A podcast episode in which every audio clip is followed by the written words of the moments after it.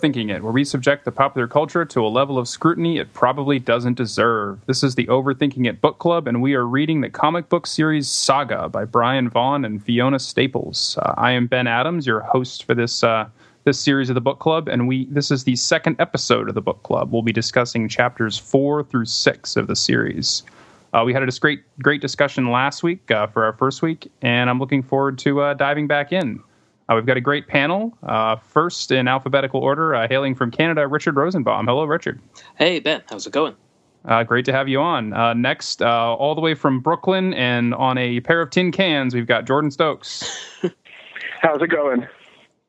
And next from uh, Los Angeles, Matt Wrather. Hey, Matt. Hey, uh, and I have a cold, so it just sounds like I'm on a pair of tin cans.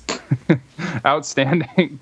Well, uh, we're we're going to get started with our panel. Uh, as we did last week, I think this was uh, was a fun way to get launched in. We'll be asking each of you for the panel of the panel. What's uh, since this is a, a visual medium, what's the, the, kind of the most arresting image from these these four uh, these three, pardon me, chapters of the series? Uh, so, Richard, we'll start with you. What is uh, what is your panel for the panel? All right, my panel for this panel is uh, toward the end of chapter six. We get uh, after they've gone into the, they've managed to find the uh, rocket ship forest, and uh, they've got inside their rocket ship tree, and there's a beautiful panel of the of the ship launching up into space and it's just so it, it, the the flame is green and it's really organic and it's this just vaguely rocket shaped tree thing and I'm really a sucker for uh, this kind of melding of organic and technological stuff uh, and that really got me. That was something that I had to look at for a really long time. Another thing it does really well is it conveys a sense of motion. Very, it absolutely does. That, very yeah. dynamically in a static image. Yeah, absolutely. I mean, I think that Fiona Staples is really, really. So it's one of the many things that she was really good at. Um, yeah, you get a lot of movement. That's very true too. And I, I like the, uh, the the one little word bubble in there is the, the idea that you, you don't steer a rocket ship, but instead you ride it, and I think that Yeah. goes goes really well with the, the animation here. You get you really get the feeling of just being inside that and letting it letting it go take go where it Ab- wants to go. Absolutely, that's like a that's a very Doctor Who kind of idea. Also, like the TARDIS kind of takes you not necessarily where you want to go, but where it thinks that you need to be. Yep. Yeah, it takes it, it takes you where you need to go. Yeah, takes you where you deserve to go. Oh, good point. Oh, there we go. Well, uh, next, uh, Jordan Stokes. What is your uh, panel for the panel? I think my panel for the panel is the first image in issue five, which is Prince Robot the Fourth reading on the toilet. Uh, there are a couple of things that are interesting about this. One is that it's a robot taking a dump. I'll say that again. It's a robot taking a dump. Uh, but the other thing that's kind of neat is that so I'm looking at this on a uh, an ebook version, and I've got like the screen of my laptop, the LCD screen of my laptop, and within that there is a window which represents a comic book. And in that comic book panel, there's a man with a CRT screen for a head who is sitting on the toilet looking down at a paperback novel. And that kind of like amalgamation of media that is uh, particular to the, the way that I'm actually consuming the thing, yeah, but uh, everyone has their own version of that. It's really kind of interesting. There's also something interesting about the bathroom that's depicted there, right? It's just this row of toilets. There's no dividers. So it's a, an interesting kind of combination of, on the one hand, a very biological thing, one of the, the most biological things.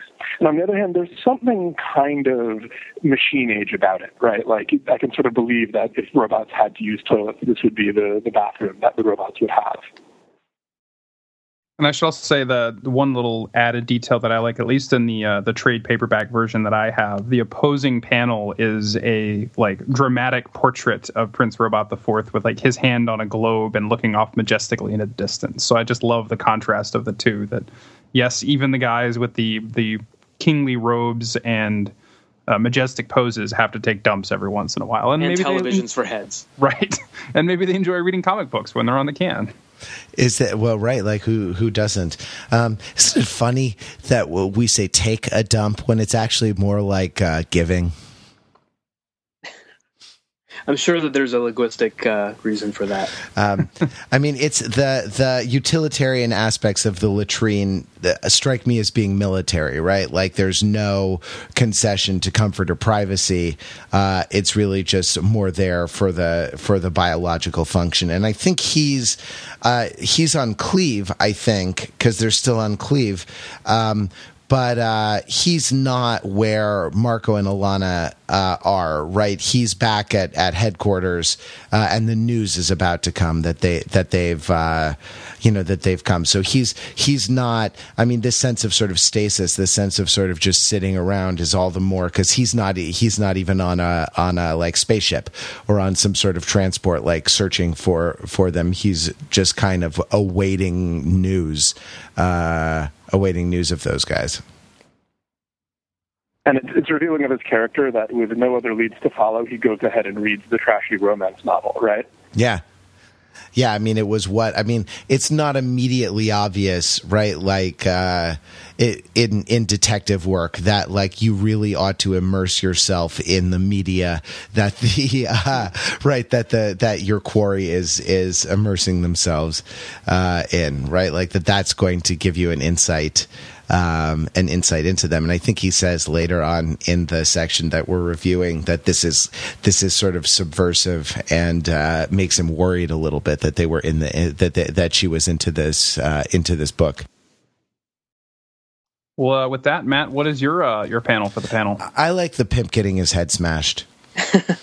it's uh i mean it combines uh, it combines a lot of things like uh it's a technique that we've seen a bunch of times in this um uh, in this series already, even in just this these first six chapters, that uh, that you'll arrive at a large panel. And this isn't a, a full blade. This a full bleed. This isn't a full uh, page, but it is most of the uh, it is most of the frame in uh, uh, or sorry, this frame is most of the. Um, you know uh, most of the page. And it's uh, uh, it's just a punctuation mark on the uh, you know on the end of a long uh, build up and again like with the the exploding head he gets uh, you know he gets the mountain um, with the with the with the exploding head it really conveys a sense of of motion right? Both the kind of the power and like the dynamic force of the will's hands squeezing together and also also the the, the outward explosion of uh, all the gore that um, that you see there, and I think you even see in the corner of the frame his his sort of smarmy smile that has been his biggest characteristic with his his big toothy grin uh, and his square head. Uh, I think you see his like square mandible f- uh, flying off to the left. Yeah, and there are a lot of teeth in there. Yeah, absolutely. And it's just very satisfying because you feel like he he very richly you feel like he very richly deserves it. And yet it's also it's a it's a case of the the sort of thing we talked about uh, last time. Um, there there's uh uh, there's a special case of the principal agent problem that um, where where you sort of exact your vengeance on the agent rather than on the principal, right? And it's it's you know yeah, right. It's like hey, Mister the Will, right? Don't uh, don't crush the head of the messenger you know? Uh, it's right it's this sort of the intergalactic system of exploitation that you have a, a problem with not with this guy this sort of uh, smarmy guy with the bad ears and the the square head and the giant grin in particular. He just happens to be the the guy standing in front of you who bears the brunt of your displeasure. Yeah uh, and it doesn't even solve the problem as we as we see later on. Yeah as we just right as we discover later because there's always a boss right like the everybody has a boss right? Like and and and the bosses the bosses have bosses. And this is an interesting i mean this is an interesting thing in the structure of agency that we're talking about where there you can kind of imagine concentric circles or you can imagine i mean you can image it in in a lot of a lot of different ways. You can um I like Jordan's sort of image of the kind of the screens within screens within screens uh, that you get when you uh, when you read this on an electronic device because there's a book on your screen and and on that there's a robot with a screen who's reading a book. And very often like uh, Prince Robot will have screen will have images on his screen um, you know and it's it's uh, already becoming clear that some of them are sort of troubling and uh, kind of arise unbidden when he's thinking about things. Um, the images on on uh, Prince Robot the Fourth's screen, and and that like. Uh, you know that with that you can imagine like screen after screen after screen like everything in a in a series of screens and you just happen to be uh, looking at the one you're looking at at the time and uh, crushing its head i suppose well, I guess so that, the thing uh, I wanted to say. So there's a thing I wanted to say about that image actually, since it comes up. I think that what what really sells the power of it is when you look at what the Will's hands look like when he's gotten through with this. He's clapped them so that they are perfectly touching each other. Right? He didn't just push it into the guy's head. His hands are skin on skin, and his fingers are separated. Like he didn't even need to make fists. Right? His hands apart. Um, and he didn't need to like swing from back at his shoulders. He had his hands like you know on the guy's head and just sort of clapped them. The, like the way the strength that it conveys is that this was not even hard for him, right? Like Yeah. he did that easily as you would swat a fly. yeah and he has a kind of a disgusted look on his face but not really a look of exertion or like strenuous effort Right. I I think it's also interesting that uh, in a panel where hands are so important, they're kind of the the vehicle of action. Um, the the pimp has hands that only have four fingers,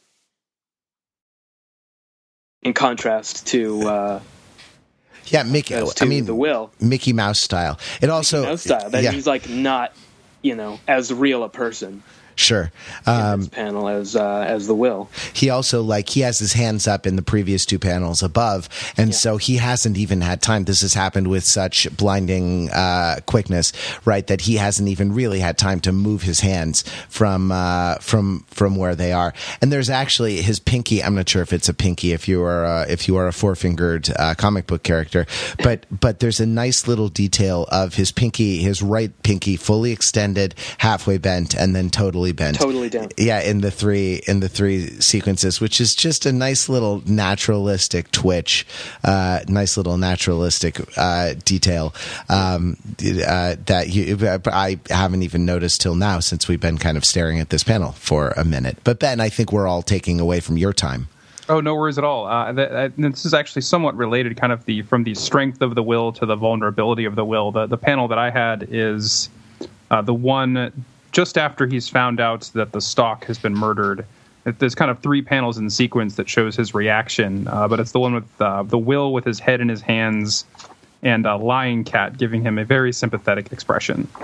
Uh, I like this just because it's a nice little personal moment uh, that, like the, I'm, I'm very impressed. We talked about last week with how much emotion they're able to give into Lying Cat, even though he only says one word and has cat face emotions.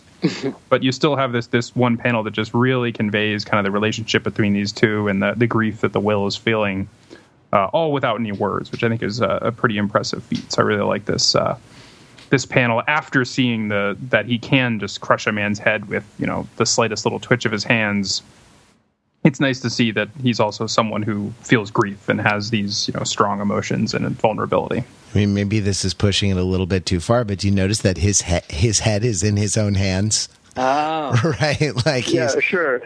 Is this the equivalent of him like sitting with a gun in his mouth? You know. yeah well, d- does, while he's doing that does he have to be thinking like now be careful don't squeeze too hard Yeah. like you don't want to squeeze your own head shut don't crush your own head well, it's maybe maybe it's like how you can't tickle yourself. right because you know yeah you know it's coming Yeah. you know, you'd always move your head out of the way when you know that your hands are Right. are coming to uh, are coming to tickle you. Yeah interesting. I mean in that panel like uh, fully a quarter of it is just like a wall or something. And so the the camera the sort of notional camera or the the viewer's eye uh, you know for which the art is a proxy right is sort of positioned around the corner. So there's something voyeuristic about this middle panel in particular rather than the uh, rather than the two before which are right on the axis. Um, of of him you know here we're kind of off to the side and peering around. It gives it gives it the sense of something that's that's private you know or something that's sort of uh secret withdrawn uh from from view. Right, and then it's followed by this great shot of just the ship floating out into space. So you have this real sense of the camera kind of moving out from his face all the way out into kind of the wide shot. And and yeah, it's I mean it's funny like this this is a technique that happens a lot in Saga, and I think one one of the things that it shows is that like at a certain at a certain scale, we're all very isolated. It reminds me of what what astronauts say, uh, you know, and I've sort of heard more than one talk about it. I think there's pro- uh, I can't remember who it is, but it's uh, there's one sort of famous statement of this that when you are in space and you look down from a great distance at the Earth, uh, such a great distance that the Earth looks small uh, in your view, and you realize that the sum total not only of everything that you care about, but that everything uh, but of everything that everybody cares about is contained within this small little ball. Uh, it, uh, you know, far, far away, it gives you a sense of perspective, and I mean that's you know that's the uh, you know that's the idea of the wide shot, right? Like that that um, uh, it gives a gives a sense of like uh, it establishes a sense of place, but it also sort of uh, establishes a dichotomy between um, figure and ground, right? Between like person and context, uh, and and here it seems to it seems to be always used to make the person seem small relative to the context. But I think the the the version I've seen of that is, is a picture taken from Apollo 11 of the moon in the foreground and the Earth in the background, and apparently it was taken while the astronauts that actually landed on the moon were on the moon. So there's only one guy in the capsule at the time. And so it's the only human not in this picture is Michael Collins. Huh. oh, that's he was, funny. He was he was alone out past out past the moon, looking back at you know the other two astronauts and uh, the Earth, which is a, a pretty brilliant, uh, pretty brilliant summation. It, it kind of reminds me of uh, Hitchhiker's Guide to the Galaxy, where there's the uh, the machine that shows you the entire expanse of the universe yeah. and then shows you your place in it. And right. this is like the worst torture in the world because it will drive anyone insane to realize how small you are. I don't know. Yeah, I the, went in. The it total told, perspective vortex. Yes. Yeah, I, I went in. It told me I was a pretty hoopy frood. exactly. I've got something to. I've, I've, got. I've got some bad news for you. uh, by the way, just a little little side note. You notice how Hoopy in Hitchhiker's Guide to the Galaxy transitions from a noun to a verb over the course of the series. That's just yeah. you know that's just bad language design. Well, I don't know. It's actually it's actually pretty accurate. I guess that does. Yeah, like like Shakespeare verbing it with nouns and adjectives. yep. Well, with uh, with the the Will and Lying Cat, let me jump into our first uh, our first topic here, and it, it's kind of introduced by Hazel in narration when we're talking about partnerships and how they take work in order in order to happen. I think there's a lot of interesting partnerships going on uh, in this, and I just kind of wanted to throw that out first for uh, for general discussion about uh, what what, what's interesting about partnerships in these three chapters and why do they take so much work? Well let me throw a question out about this specifically. Do you feel like that narration is accurate to what is actually going on in in the moment right? Like because at this point we we still think it's like cool brothel planet right? Lion, there's you know Lying Cat says uh, you know uh, the will says you wouldn't have had fun anyway. Lying Cat says lying right? And uh, and to say that like good partnerships take work it's not necessarily the same to say like good partnerships take work as it is to say that like sometimes you can't go into the cool brothel planet because you're a cat uh, and just what the what what you feel like the relationship between those two non-equivalent contentions is I One thing you might say. No, go on. I think what's kind of going on there is that the will is not putting the work that he should be into this partnership right now because he's just like, all right, I'm going to go into the cool brothel planet, and Cat, you, I guess, I don't know, stay in the valet parking lot and don't get in any trouble. That's really interesting because you're you're saying that rather than being an example of it's it's a counter example of of what Hazel is claiming, rather than being ex- an example of what Hazel is cla- claiming that that uh, Lying Cat is doing the right thing by you know foregoing a good time so that. Uh, uh, so that the will can have a good time. Um, I don't know, Jordan. What were you What were you gonna gonna propose? Well, I was going to say that, uh, I mean, it depends on the kind of partnership you're talking about, but in a way, Will being a bad partner in this instance means that Lying Cat has the chance to be a good partner, right? Like for it to be a good partnership, one of them is going to have to step up real big here because the will has let Lying Cat down. Lying Cat then needs to step up to the plate and like be willing to take the gun belt back to the ship and not big, make a big stink about it. That's not fair to Lying Cat, but the partnership is strong because one of them is willing to carry the weight. And I think that's what makes a partnership different from other kinds of uh, of collaboration. Is that kind of like you, the, the two of you are responsible for this one thing, and you carry each other when you slip. Hmm.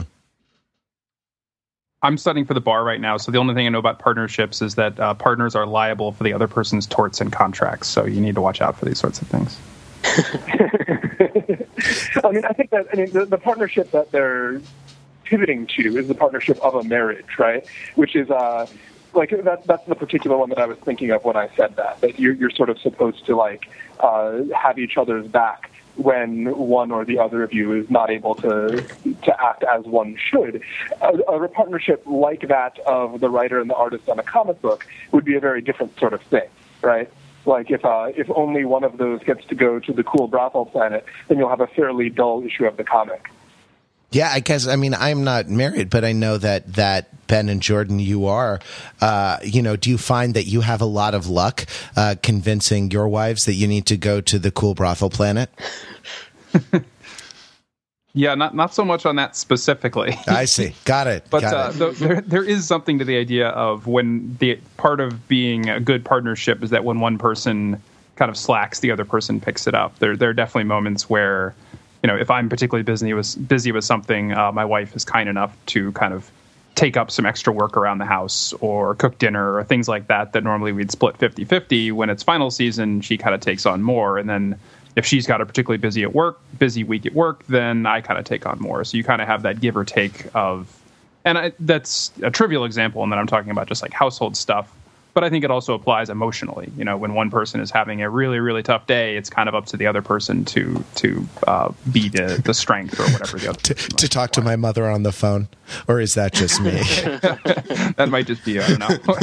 well, certainly talking to your mother. This is something that neither me nor my wife is really uh, takes much responsibility for. So. No, yeah, God, I thought we were partners, Ben. I thought we were podcasting partners. Um, uh, I think no, it's interesting that uh, the will could have made a moral stand here um, you know, he could have argued uh, in, in, favor of, of. He could have argued harder. At, at first, he was like, "Oh no, she, uh, Lying Cat's my sidekick. You know, she has just as much right." And then, as as soon as he's interrupted, he's like, "Oh, you know, there might there, there might not be. Uh, this might not be where I the hill I want to die on." Um, which just, we find we find that hill a little bit later on this planet, but like he could have he could have made that moral stand here a little harder, and he doesn't. And uh, Lying Cat also doesn't really argue. So it, it, it's just interesting. Like it's played, it's played. This scene is played for played for comedy, and it kind of does present a contrast a little bit later, where he's like, "All right, this is this is where I'm gonna do something drastic. Well, and it's it's worth thinking about kind of you know this this bit where he says you know the law says that Lying Cat has just as much right as the will yeah. does. You know, certainly we can imagine that if you know any one of us or any any person in modern society is going into a bar with a friend of a different racial group and the bar says no, sorry, white people only, then we would presumably die on that hill. Like that would exactly. be a stand that we would certainly expect any moral person to make, like not going into that bar at that point um, instead of just being like, "Oh, sorry, we'll see you when we get out." Like that would right. be something that we would expect people. to Yeah, I guess someone's the designated driver. Yeah, exactly. so I, I, don't know if that I don't know if that says something scene. about Lying Cat status in the universe, or if that just says something about the will personally. You know, we don't know enough yet about this universe to know kind of what what is expected, at least in polite society, when it comes to the the rights and responsibilities of lion cats. Right. Like, is is Sextillion actually uh, discriminating d- against Lying Cat deliberately or really just doesn't understand. Um, and it reminds me of uh, the the cantina in Star Wars, where like droids get out, no droids. Who never really explained why, and there's really again no argument. They're like, no, these are these droids are you know with us, and they're coming in, and it's like, all right, wait outside. the same the same kind of thing the same kind of thing here. There's there isn't a lot there isn't a lot of um, questioning this policy. You know, I have to say there was uh, in the the questions that uh, that Pete threw up in the forums. He asked, "What was the will looking for on Sextillion?" I think he's burying the lead there. What was it that Lying Cat was looking for on Sextillion? right? What, what, kind of good time? Because you know, I have also never been to uh, the the brothel planet, but I have to imagine that like going into a brothel and knowing the truth behind everything and everyone there would be a real grim experience. and yet, Lying Cat apparently is going to have a good time. I don't know. I mean, I guess I, you, you got to wonder about the extent of Lying Cat's powers, right? Is it just to spot lies? Is it like a binary thing? Um, like, what is the data type here? Is it a Boolean value where it's like true or false? And so, like, you can you can spot uh, you can spot all the false statements, but you don't necessarily know the truth until someone says the truth, and uh, you know it's not false and therefore true. Or is it that uh, that Lying Cat can suss out the actual story? Behind everything because that that would indeed uh, that would indeed be uh, uh, uh, very grim, especially in a in a situation like this where you know sexual exploitation seems to attend the devastation of of a horrific war. Um, Unless she's into that. Unless Lying Cat is into that, you mean? Yeah. Is in yeah, is into human misery and Yeah. suffering. Well, uh, I mean, I guess after you know, I'd be into human misery and suffering if someone uh, tried to kick me out of the cool brothel planet. I mean, is it cool? What exactly is going on in Sextillion anyway? Right? Like,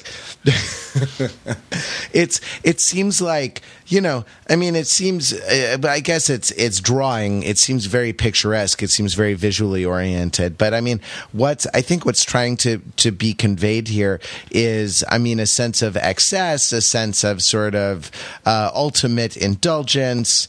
Um, and is it me or is the will sparking up as he walks through? I mean, Oh, yeah, he's totally- he's doing a J, right? Oh, yeah, yeah. As he uh, as he walks through this, so like you know already like he he came here, but he you know already after just descending the golden staircase, wherein the uh, wherein the angel winged people are copulating, um, or I guess I guess these are the Landfallians, right? Because they're uh, uh, because they have wings. Um, they're, they're uh, all copulating, right? Like he's like he's already like, uh, dude, I need to chill out a little bit. like, uh, you know, let's let's burn one.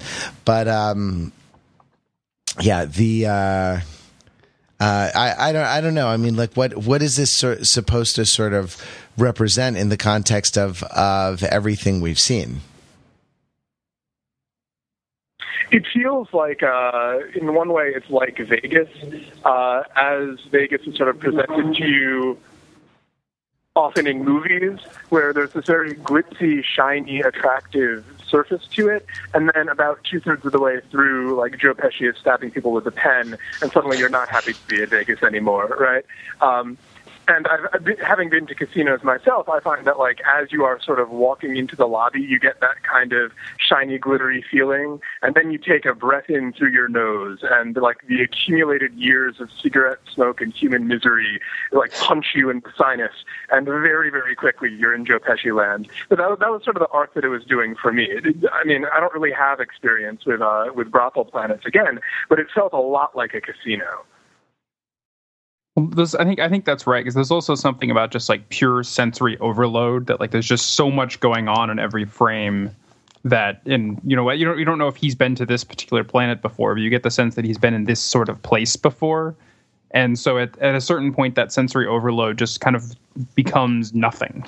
You know, at, at a certain point you can't look at all the bright neon lights and all you see is just kind of the dirt and grime underneath. There's a good frame of him walking down the, the staircase of of uh, of angel copulation, where uh, you know where he has this sort of grim look on his face. He's not looking left. He's not looking right.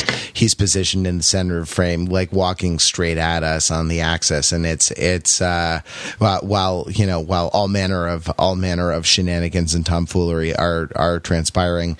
Um, in in uh, the fore, middle, and background, and he's uh, he's just unmoved by it. You can another thing from casinos. You can sort of you can imagine what the soundtrack of this environment is, right? Like you can imagine the loud blaring EDM or something over the uh, uh, over the sound system, and why you know why why it's. Uh, and, and why it's even more of a uh, even more of an accomplishment that he is so unmoved by everything and not even like plugging his ears or anything. You know, The- he's yeah.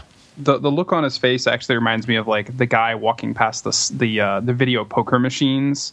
Like those are shiny, those are beeping, but I like I'm I I know better. I'm just gonna walk right on past. Like that's that's for the suckers and the tourists. I'm I've got something else on my mind. Exactly. Well, that's that's like yeah.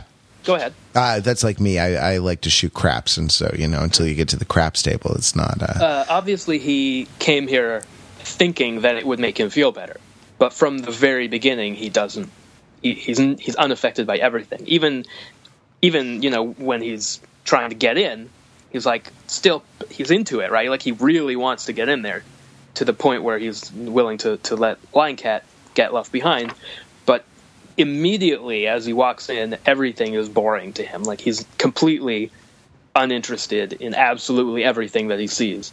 Um, to the point, like like you said, he's got to light one up because he's just so you know, it, it's just not doing it for him. And one really wonders like what he expected to be there.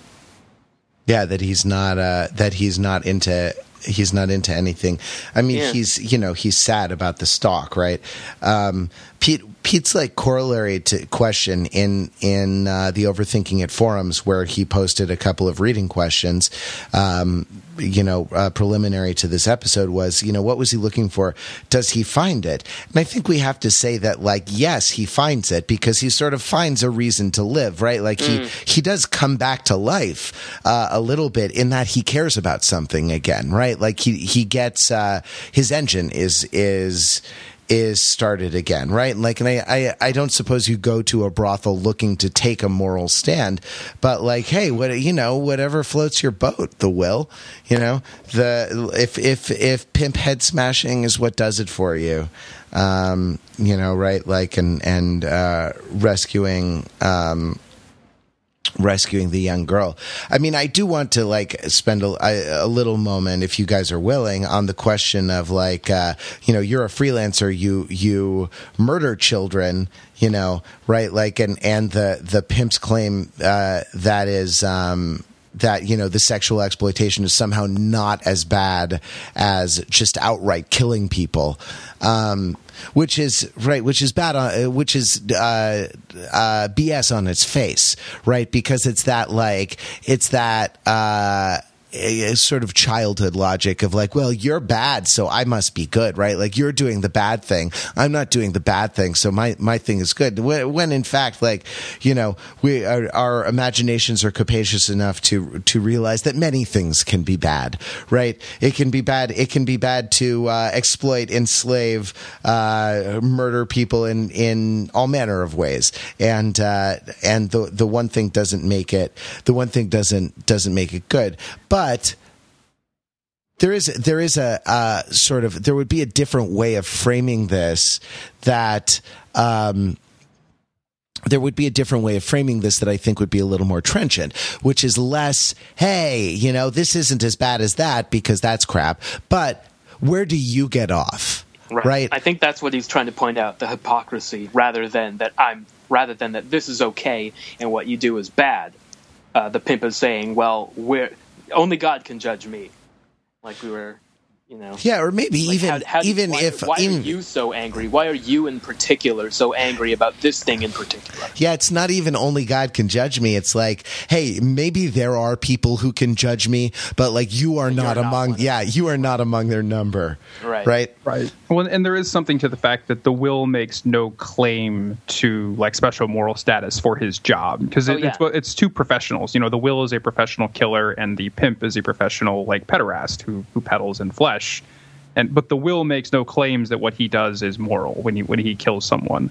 Whereas the pimp appears to be making some sort of argument that you know the the pimp I think makes the oh is it so wrong to make love to a child which is just like gross on a bunch of different levels. But it, it implies that the pimp thinks there's something moral or okay about this relationship uh, because of you know whatever the laws of the sextillion are, or you know their weird contract with the uncle, or whatever the case may be. Yeah, it's still. I mean, it's something like what Jordan said about the casino, but but I, maybe there's even a different kind of movement rather than going from like a, a, glitzy surface to a kind of an undercurrent of sort of desperation or you know misery. It's it's from it's from like a, a surface level. It's from an in inconsequential depravity to a to a existential depravity, right? To like a to a still greater and and profounder uh, uh, depravity. That that seems you know that is that is horrifying right? Like he says uh, you know the the pimp guy says let's go deeper. And he's uh you know this is the inner core. And and you know it, it's you know right like behind the you know behind the the glitzy exterior is not merely ordinary human misery right? Like is not merely desperation. It's uh it's like child rape right? It's it's uh, like the worst thing you can you can imagine um, is what undergirds this, rather rather than rather than being kind of conventional and kind of a bummer. It's uh, it's uh, you know awful and just the the biggest bummer you can imagine the the will kind of subscribes to sort of a prison mindset around this. Uh, I have not been to prison or a, a brothel planet, but uh, my understanding is that sexual predators, and in particular sexual predators of children, face a particularly violent and difficult time in prison because even the murderers you know even the multiple murderers the hardened criminals in for life look down their noses at the child rapists and mm. go out of their way to make their life difficult and so the will appears to subscribe to it at least that level of i don't know if you want to call it morality but at least that that thinking around uh, criminal conduct and, and the relative uh, immorality of different acts. I wonder if there's a relationship between this and what happens after, which is uh, Marko and Alana get discovered, and Marko, who sort of claimed to be a pacifist, right, pulls his sword out and says, "You know, we fight." Yep. And uh, yeah, I'm, I'm glad you mentioned yeah. that. That's something that I wanted to talk about. Um, yeah, I, I, think there definitely is. You know that that Marko did claim to be a pacifist uh, near the beginning. I think that a couple of things that surprised me are that one that he breaks that vow so early in the series, right? Like that could have been a big, big deal thing, but it's really not played off as that big a deal. It comes pretty early, and he, it, all, all, really, all it takes is their lives to be threatened, and he, uh, he breaks his his vow of pacifism, um, which really, if your lives aren't threatened, you don't need to be a pacifist or or you don't need to be violent, right? Like you don't need the kind of vow uh, to not not to commit violence unless your life is threatened or like you do expect to be in the kind of situations where you need to, you know. Uh, but also, um, it's not. It doesn't seem like later on, it seems like it wasn't a moral decision for him. Like his his choice to be uh, to to to forswear violence isn't because he thinks that violence is terrible, eh, but it seems like it's because he can't control himself once he gets started. Yeah, and and that we see that later in his uh, uh, when he's uh, uh taken out everyone um, who comes to who come to uh, get him with with uh, at, at, the behest of of four or the right. fourth or Prince Robot the fourth, right? Like, and the the frames, the background literally turns red, you know, in this kind of expressionistic way, and he's, um, you know, it's very, it's it's very badass, right? Like, and this is actually like contrast this to the contrast this to the will, right? Like, who is who is sort of stony faced uh, right. as he does it. Like, you know, Mar- Marko is, and he's not super professional about it, right? Like he's he's uh, cutting with his sword, he's he's kicking, he's headbutting, um, you know, he's a, he's uh, until Alana right? And this is another like partnership thing, right? Like the the you know that your your partner sort of saves you from your worst excesses, or or sort of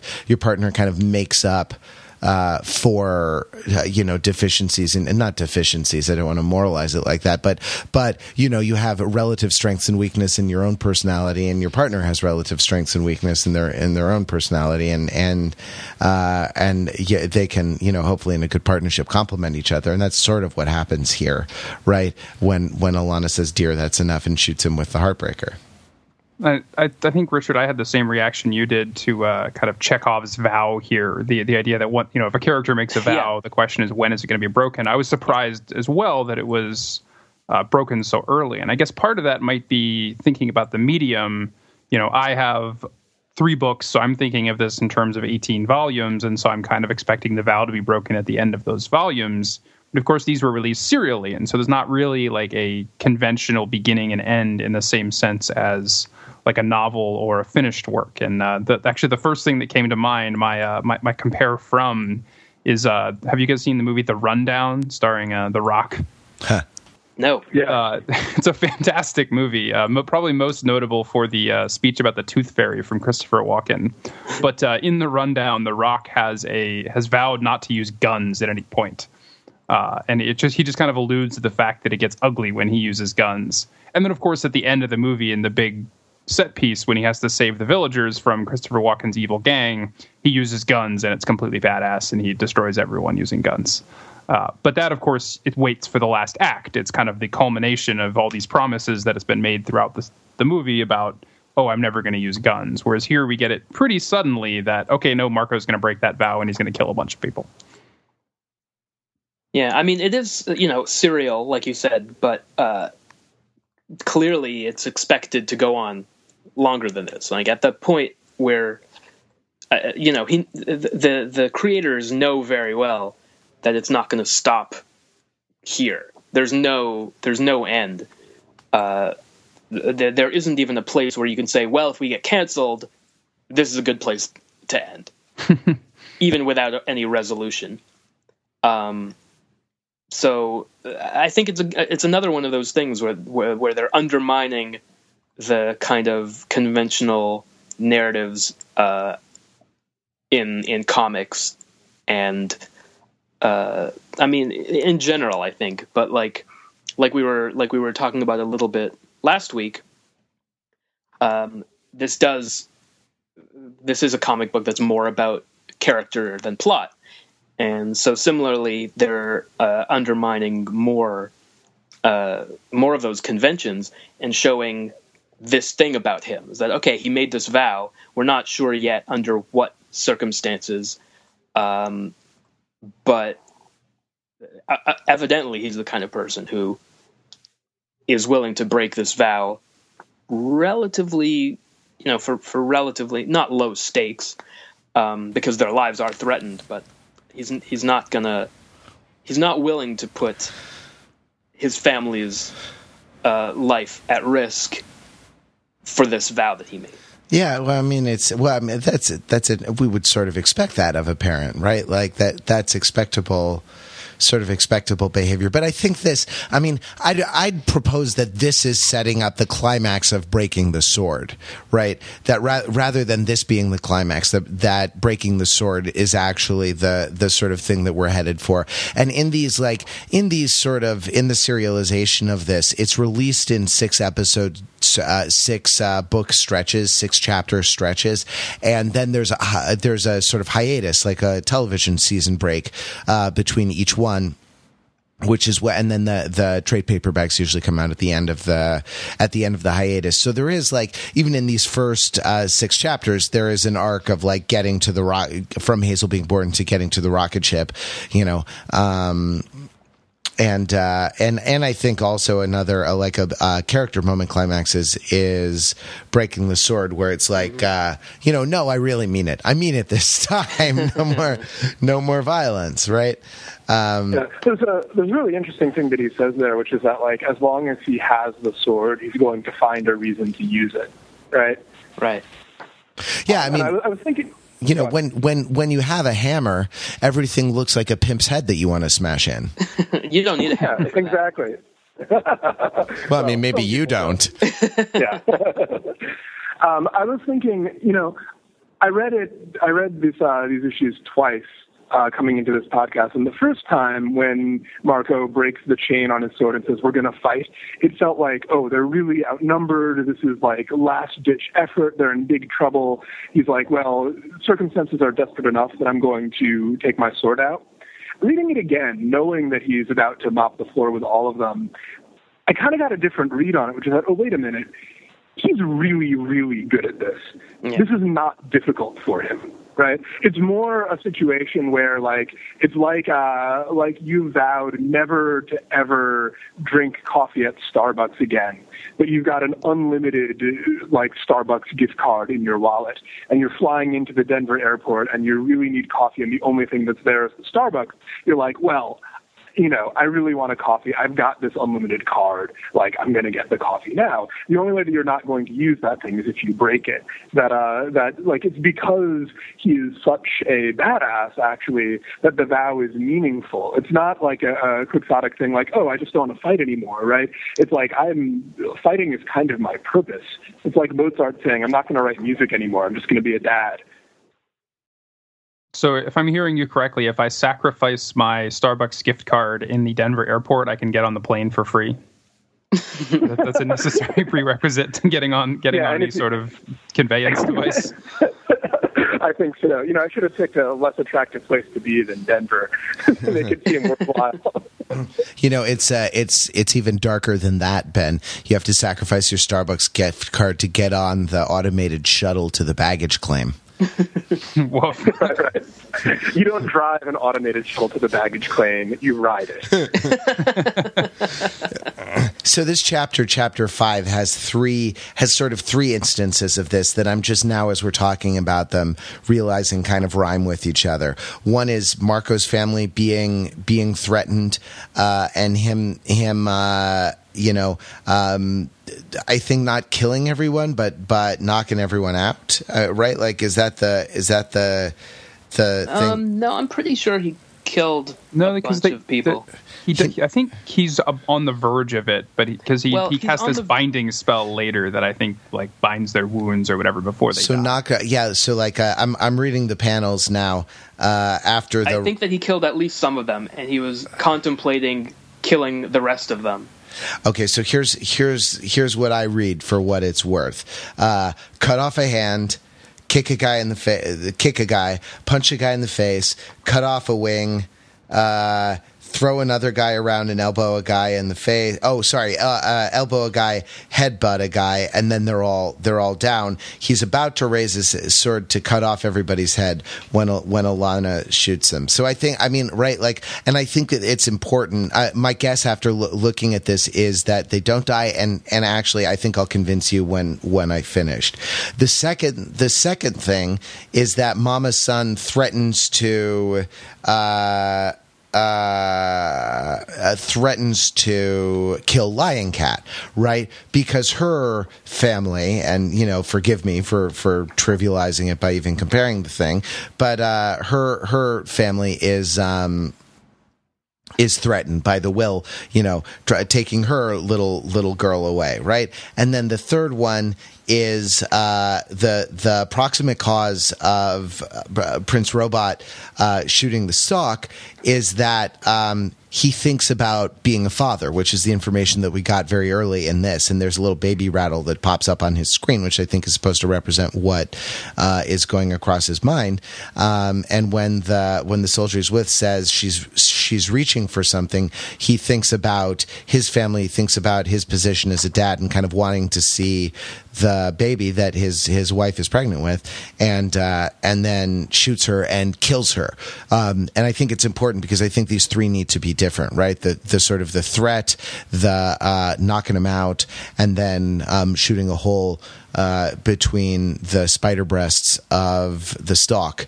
Uh, that right that and that these these all three are based on the the sort of thing like having the unit disrupted or having the unit threatened, and all three involve like a young like a very junior member of the unit, right? Hazel, uh, the unborn robot baby, or um, Sophie, uh, the slave girl whose name we learn later, and and uh, or maybe we learn it now. Her name's Sophie. Spoiler alert. Um, the uh, you know that that this is an interesting uh, right. It's it's sort of three of these things. It's a recapitulation in three different registers of this this same sort of theme. It's also very interesting that you end up with uh, these two new fathers in a sense, because you can already see that the, the, will is sort of zeroing in on a father role to uh, to Slave Girl, uh, who are chasing chasing our central family unit around, right? Like everybody, everybody's raising kids. It's a very very weird thing for a comic book to be about. Yeah, Yeah, that's interesting. Well, it's a particularly weird thing for a comic book full of smashing heads and like talking head, you know, talking head, sexy heads on sexy legs with nothing in between. Right, and it's it's. I mean, it's funny, right? Like because one of the early panels was a talking head between uh, between Alana's sexy legs, right? Like, well, I, her birth giving her birth giving legs, anyway, right? like, and that uh, that I think there really is a distinction between the kind of like between sort of generative sexuality and and sort of recreational um, recreational sexuality. But the, the next book, chapter six, begins Once upon a time, each of us uh, was somebody's kid, right? Um, that that you know that the the idea that like the idea that like this cycle is the is kind of the most central the most central one one to life of sort of uh, you know being born growing up and then uh, procreating and, and creating the next um, the next generation Well, before we wrap, let me let me transition us into into an, another topic here because we and I think we've already touched on this a little bit, but uh, the idea of monsters and the the different re- relative monsters here because I think what one thing that's interesting about Saga is that of course we have moral monsters, you know, the the will as compared to the pimp as compared to some of our, our protagonists. Uh, but we also kind of have a, a menagerie of you know quote unquote biological monsters like all these just you know wrote from alligator butlers to these the crazy heads on legs. These would all be monsters in almost any other context but saga is kind of a universe populated by nothing but monsters. Uh, Yeah. e- even somebody like Marko sees himself as a monster for even for doing something that most of us see as being moral. You know he's defending himself and his family. He still kind of sees himself as a monster for kind of losing control in this situation. Yeah, and the will, who's the person who seems the most the most human physically, um, is one of the least moral characters that we've seen so far. yeah i mean we You know, he's the mo- he's the most morally monstrous. Uh, even though we see that that even he has, uh, you know, red lines, as it were, that that draw him back from being being a complete uh, being a complete monster. But he looks very much, you know, the most the most human, the least. He looks the least monstrous of pretty much any of the characters. Yeah, I mean, so far his moral monstrousness is something we've pretty much just been told about, right? In Right. that he's taken a, a assassination contract on the protagonist. Well, that's not a great thing to do, but as of right now, I would have a hard time believing that if he was in a room with them, he would pull the trigger. I'm guessing that like that may change. I think that's basically the point of the all caps uh, that he's a effing monster that Hazel tells us. But like so far, we've only seen him do good things. Um, whereas Prince Robot, who in many ways seems like a he's sort of being set up as a better person than the Will, right? He's not a not a monster. We're not told he's a monster. Has already done a whole bunch of really questionable stuff because he's a traumatized combat vet, right? And has some real PTSD issues that he's working through.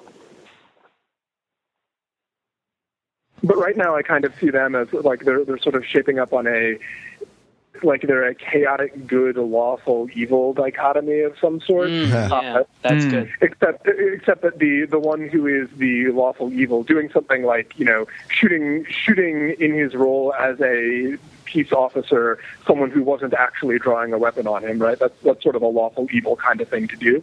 Um, but he seems like he's actually basically deep down a good guy, whereas uh, the Will, who is like rescuing a child from sexual bondage, which is a very good thing to do, we have kind of been told that he's probably actually evil. Well, the freelancers. I mean, like one of the one of the things that defines this world is allegiance to one of the sides in the war, and the freelancers are freelancers, right? Like they're defined by no allegiance. They're they're defined by allegiance to the highest bidder. Um, and uh, Special Agent Gale says, you know, like, look, you can't kill the freelancers because even we use them. Um, and it's all talk at this point. I mean, it's all kind of exposition in terms of like explaining to us that these are the real, that these are the contract killers. You know, that these are the that these are the like Liam Neeson and Taken's of the you know of the uh, the saga verse, um, and and we haven't you know necessarily really seen any like uh, terrible moral depravity or or anything, but um, uh, from the freelancers yet, but that's that's like one of the one of the things that makes them that sort of makes them monsters is that they're not their loyalty is is for sale. Well, in that sense, they're they're related in yet another way to the the pimps on Sextillion because we learn that uh, they are also kind of middlemen. They, they say as soon as the wings and horns finish up with the planet, we start recruiting. That they're that both the freelancers and the the people the the kind of the slavers on Sextillion are middlemen in this conflict between the two sides and the, really only the system wins this war. neither side is ever going to win. So really, only these kind of scavengers that that profit off the system are ever going. To win. I mean, the, the winner is the economy, right? I guess so. yeah, yeah, or it's almost like not economic but ecological, right? You sort of feel like, well, uh, when when the tree falls, then the ants and the fungus come in, and it's interesting that like the the people who are benefiting from the war are the ants and the fungus. Yeah, I, I, I, sometimes wonder with things like I sometimes wonder with things like this, and this would be a good thing. Uh, you know, this would be a good thing to get everyone's um, input on in the forums. I, I wonder what the view of human nature, right, uh, is being being put forward here. Is it right? Is the is the sex planet and the and the sex slavery and the the whole kind of sense of depravity and and uh, and contract killing and this thing? Is this the state of nature? Right? Is this the sort of natural state of humankind, or is this because there's a war and the war is so is is such a powerful force? Course, kind of deforming uh, the psyches of, of everyone whom it affects, that sort of man's inhumanity to man becomes the dominant mode of of of human relationship, right? Um, I, and and uh, whether I, would be interested to hear from from readers who have who uh, from listeners uh, from participants in the book club in the overthinking it forums um, what you think the the view of human nature being put forward here uh, is because I'm not I'm not sure I have a side. I think we'll we'll leave it there with uh, with a good question both for the forum and for the the book club moving forward. Thanks, guys. It's been a, a great, another great talk. Uh, we will take this back next week for uh, chapters seven through uh, nine. So uh, we will continue the discussion on the forums, and you can read all about it at www.overthinkingit.com, where we subject the popular culture to a level of scrutiny it, it probably, probably, probably, doesn't, doesn't deserve. deserve.